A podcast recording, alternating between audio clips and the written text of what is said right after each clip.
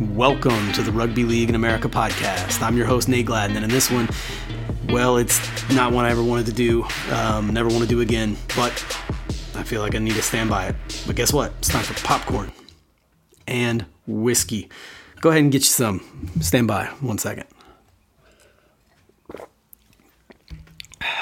That is, uh, it's going to be needed. So, here's the deal. I didn't want to do this podcast um, and honestly i really it's not my style but uh, yeah i did and i stand by it and it's a bummer but it is what it is so what i'm going to say is this this is the my official observation on the official statements that came out from the usa rugby league and canada rugby league the other day in relation to obviously the sport as a whole in their regions, but obviously the North American Rugby League. So I want to start by saying this. One, I freaking love you guys. I love the sport. I love everybody involved. I genuinely do.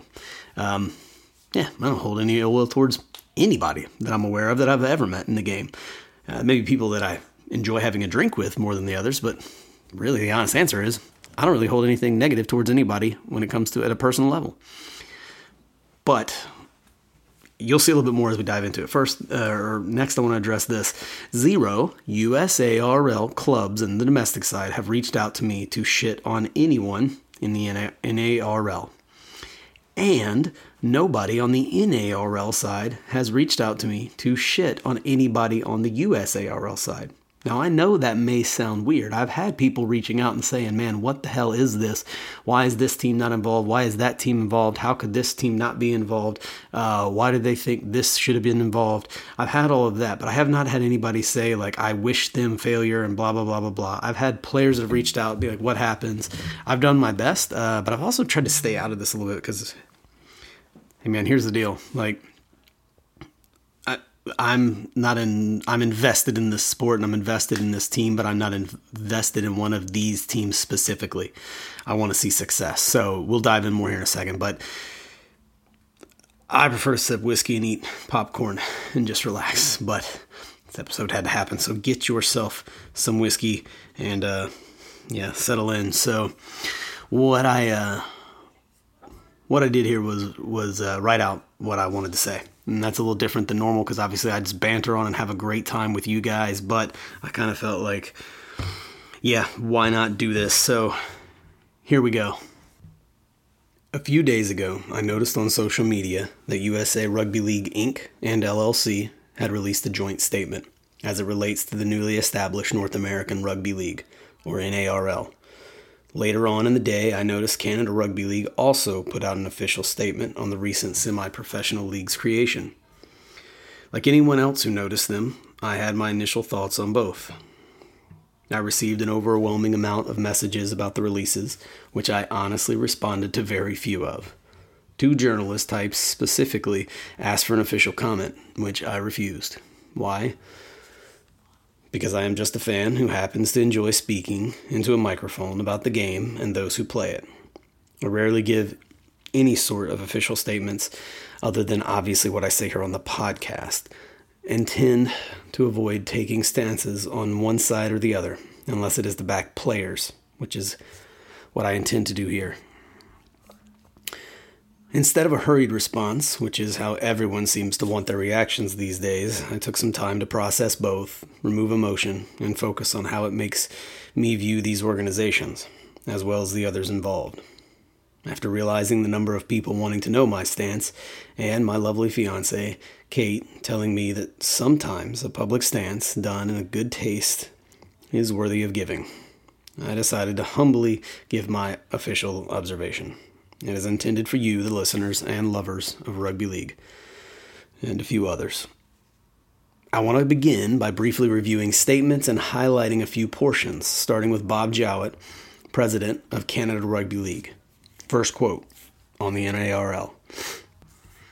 For such a competition to grow and thrive, it is essential that strong links are built with grassroots organizations developing community rugby league.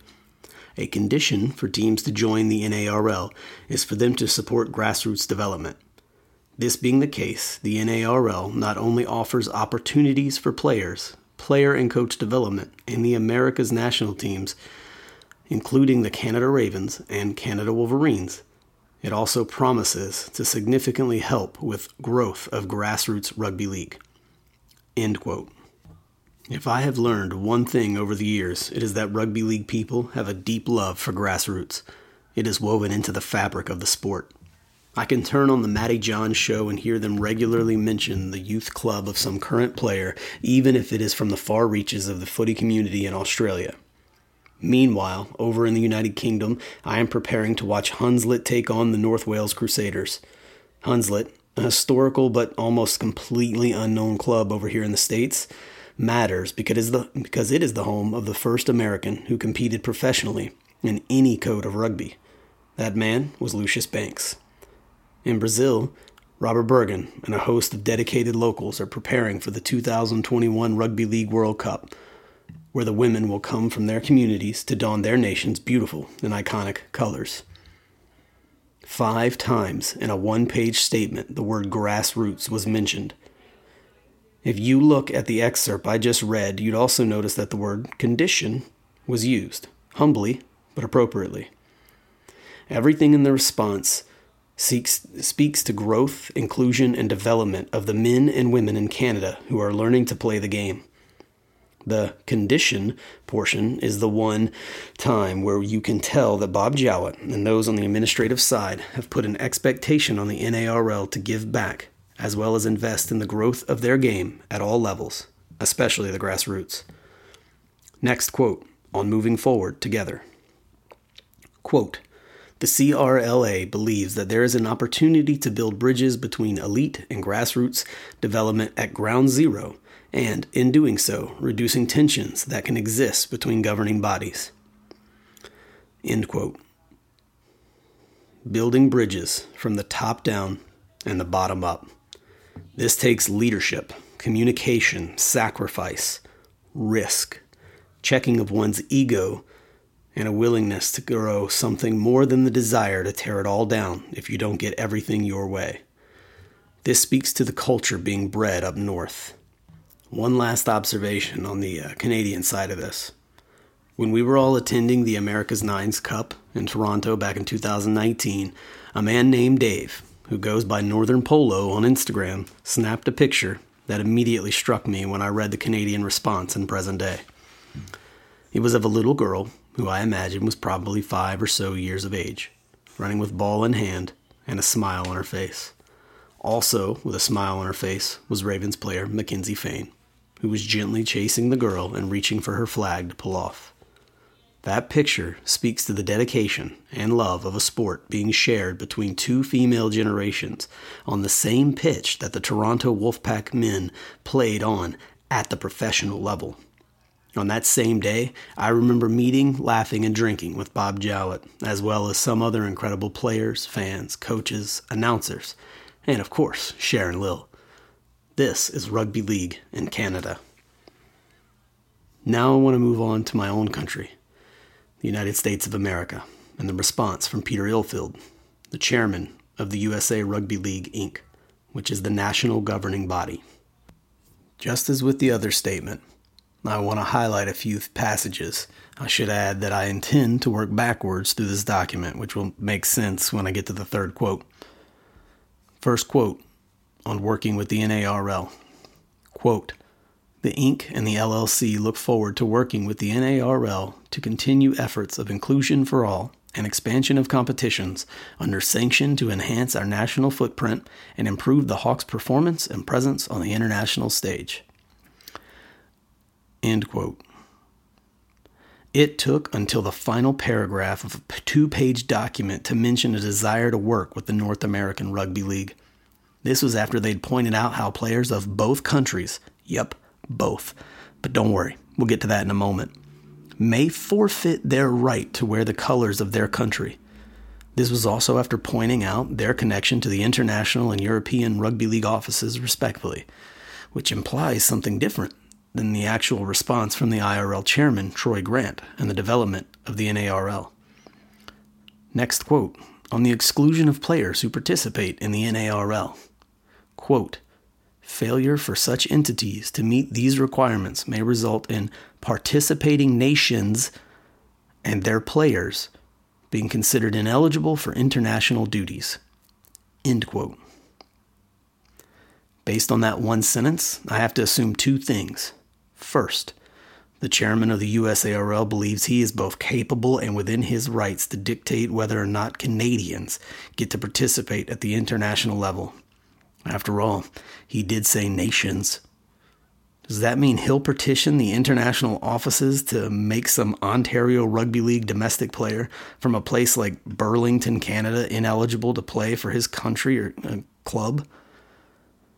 The second thing, and even more disturbing for me, is that according to this statement, Joe Eichner, a young, physically fit athlete who has represented himself and his country in the red, white, and blue, with character, I may add, will no longer be allowed to represent me, a proud American.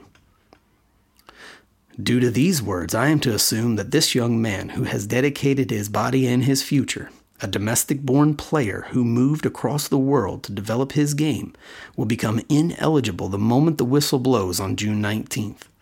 When I, an American accented announcer who learned the game of rugby league while serving downrange with Brits, Aussies, and Kiwis, sits in that booth in Brooklyn, calling his name, praising his accomplishments and tireless work ethic, that I'll have to realize I won't get to do the same when we pursue a berth in the 2025 Rugby League World Cup. This does not sit right with me. Do not forget that Joe first learned how to play this amazing game under the incredible Jacksonville Axemen crest before moving onwards and upwards. What this official statement tells me is that a young man taught in a domestic league was good enough to move to a semi pro level in another country, but he's not eligible to move up to a semi professional level in his own. Hmm.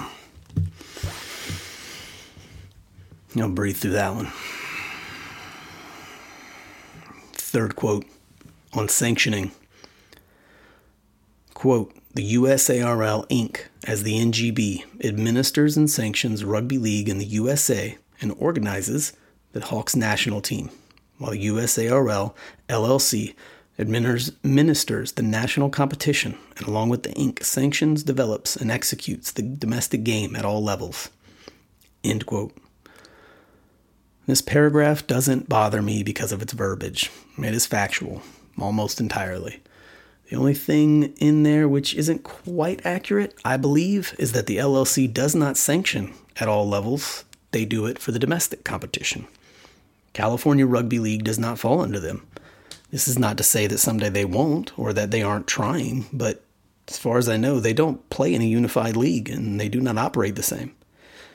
I would imagine, just as New South Wales Rugby League and Queensland Rugby League both operate separately and then work up the chain of command to the Australian Rugby League. If I'm wrong on this point, then I genuinely and sincerely apologize.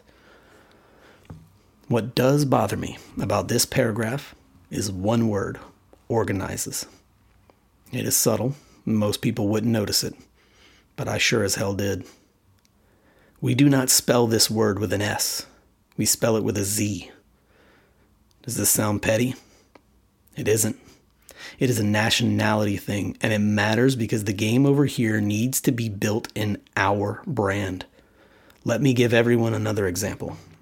When my amazing fiance, Kate, who is a proud Australian residing here in America, speaks to students in this country, she does so with an accent that sounds unique to American schoolchildren. And they love it. But what she does do is change her slides on her presentation for, to match our grammar standards. Why? Because, because it is not the student's point. Sorry, because if not, the students point this out every single time the minute she finishes. It's simple know your audience. When I call footy games, I use American terminology that doesn't always jive for rugby league traditionalists, but they understand why. Because I am representing the USA and looking to build the game in our way. Sir, if you want to represent our culture, our colors, our players, and our coaches, which is a melting pot of heritage and domestic participants just like this beautiful nation. And you should do it from the States and in our way, the American way. After all, we are a brand that the game desires to be unique, for fresh growth. Now, before anyone starts standing up and cheering, thinking this is an entire episode reserved for slamming Peter Illfield, let me say that the man has put in countless hours of voluntary work in the past to help grow the game. He spent a long time over here and is part of the history of our growth, and for that I will always be grateful. Personally, during the same timeline as him, I could not have been able to devote as much time and money into trying to make the game better. While I reserve the right to feel a certain way, I do believe in fairness and empathy. Mama taught me right. Because of this, I could not express my thoughts without genuinely acknowledging him or any other person who has given of themselves to make it all possible. But let's switch gears. In order for this episode to occur, or any of us to be excited, curious, angry, or worried, the North American Rugby League had to be created.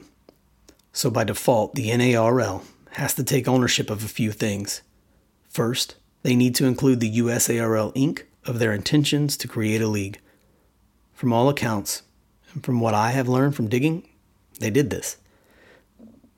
Second, they need to plan to explain things a bit better as to how they want to incorporate the domestic league, which is which under no circumstances do I want to see go away.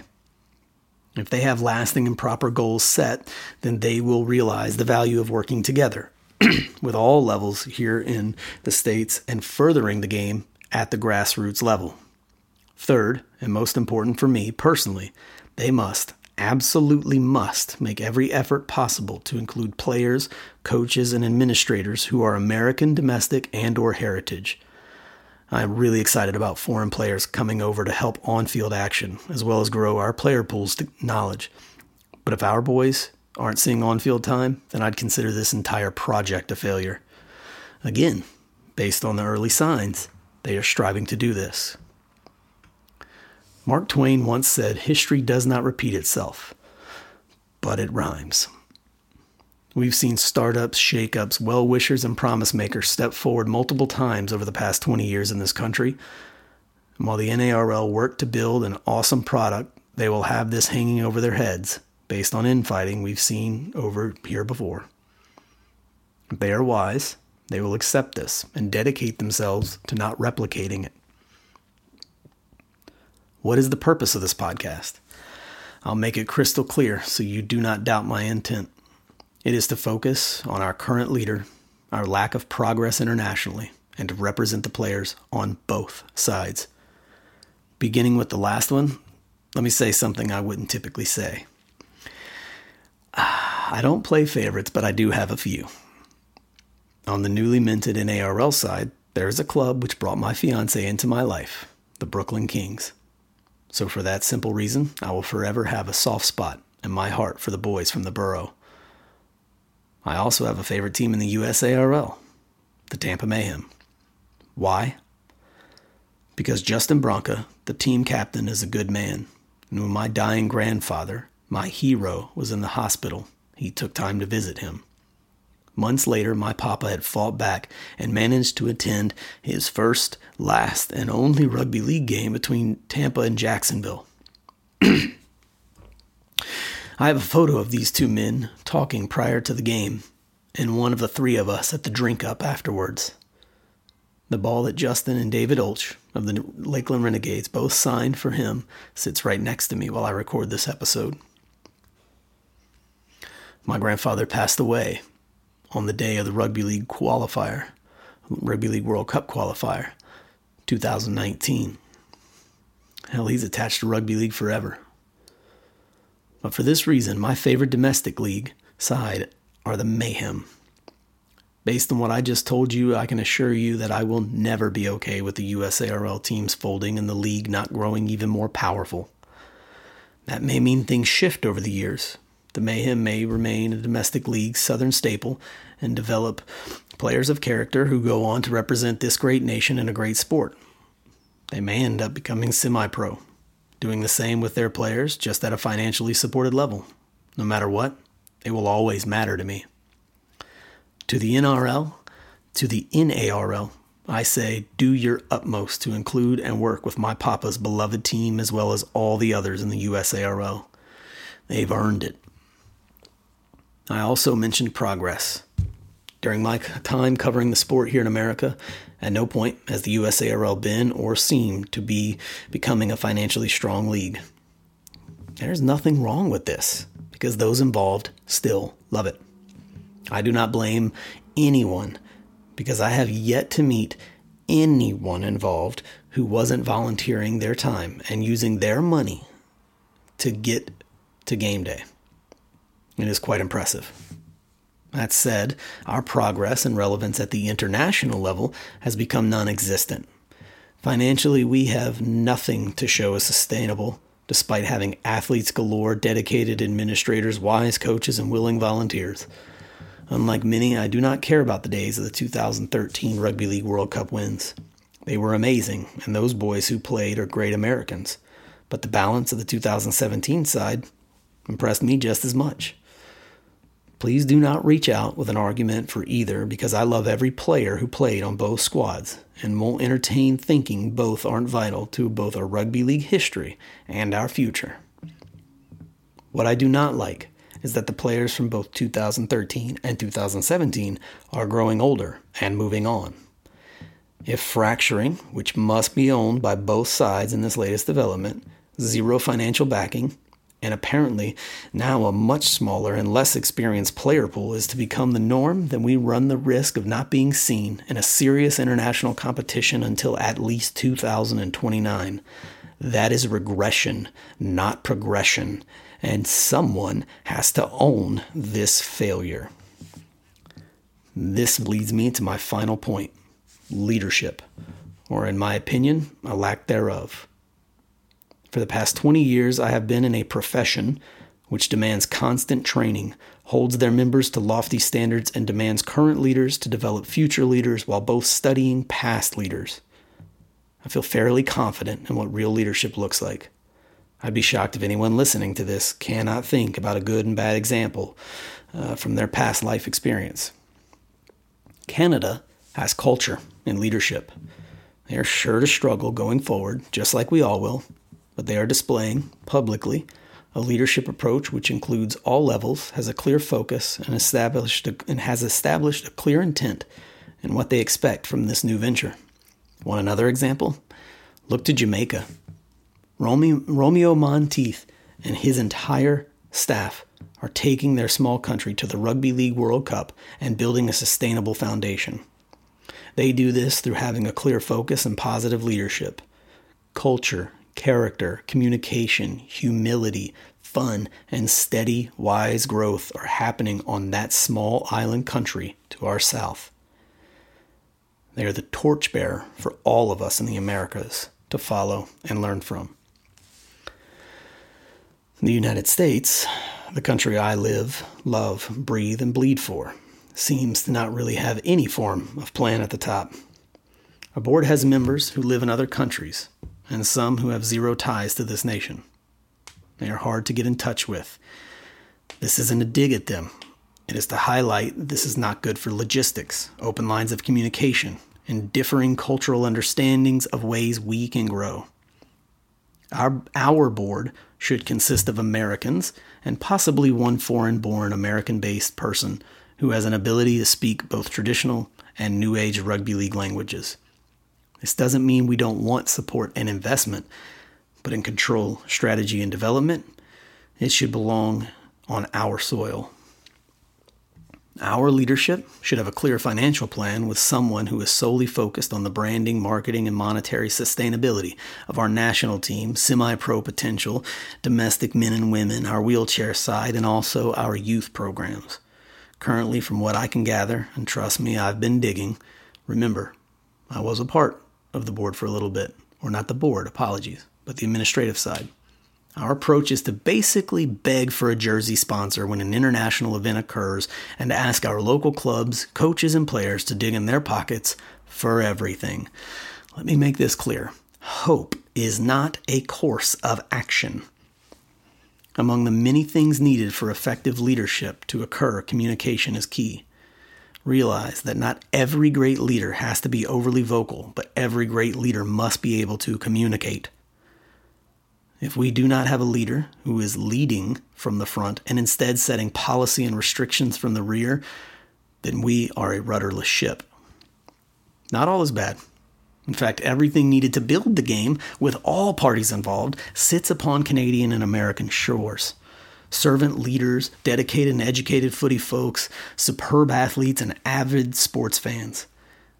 If it is going to work over here, it is going to take effort, skill, and devotion. Both countries have these things, which is why I am excited for the future of the sport. Why do I believe that all sides can make it work? Because emerging nations the world over are finding ways to do it constructively and with good intended results. I want to put a smile on everyone's face after such heavy talk, then I will admit I am going to leave you with one last thing. But first, let's savor something together.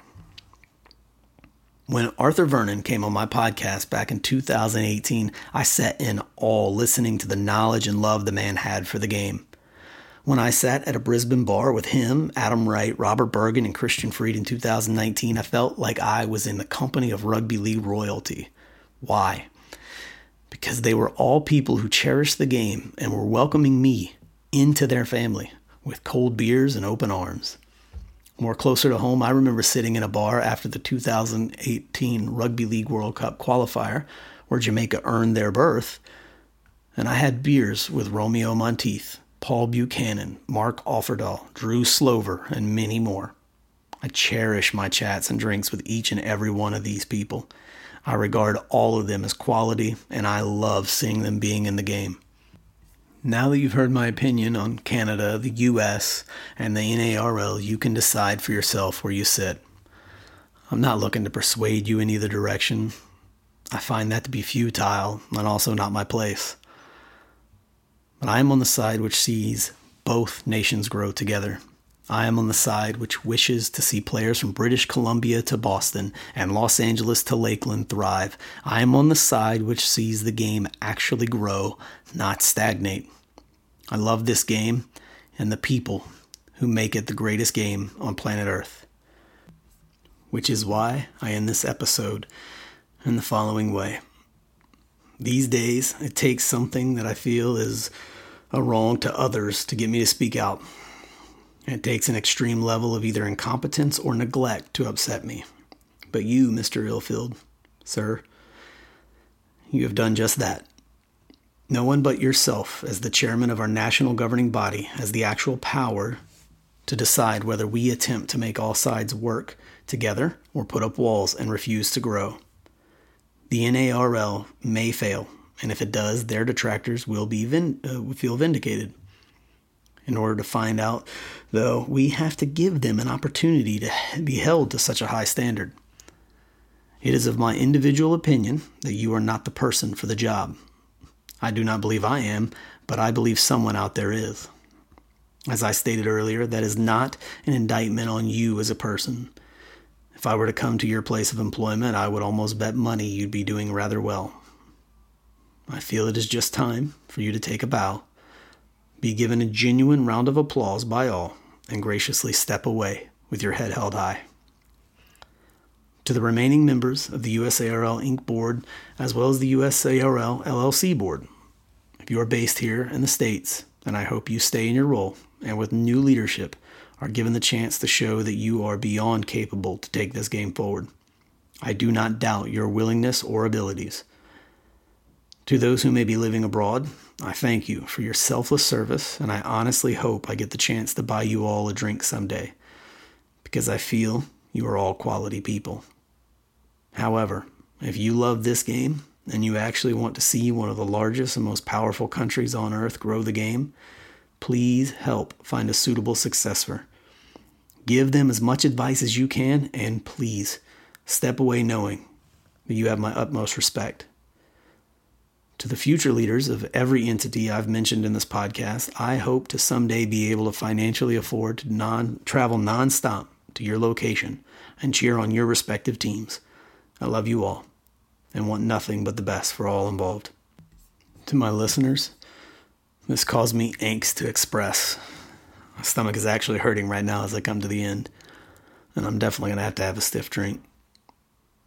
but I felt it needed to be said in order for the game to thrive over here in North America. Cheers.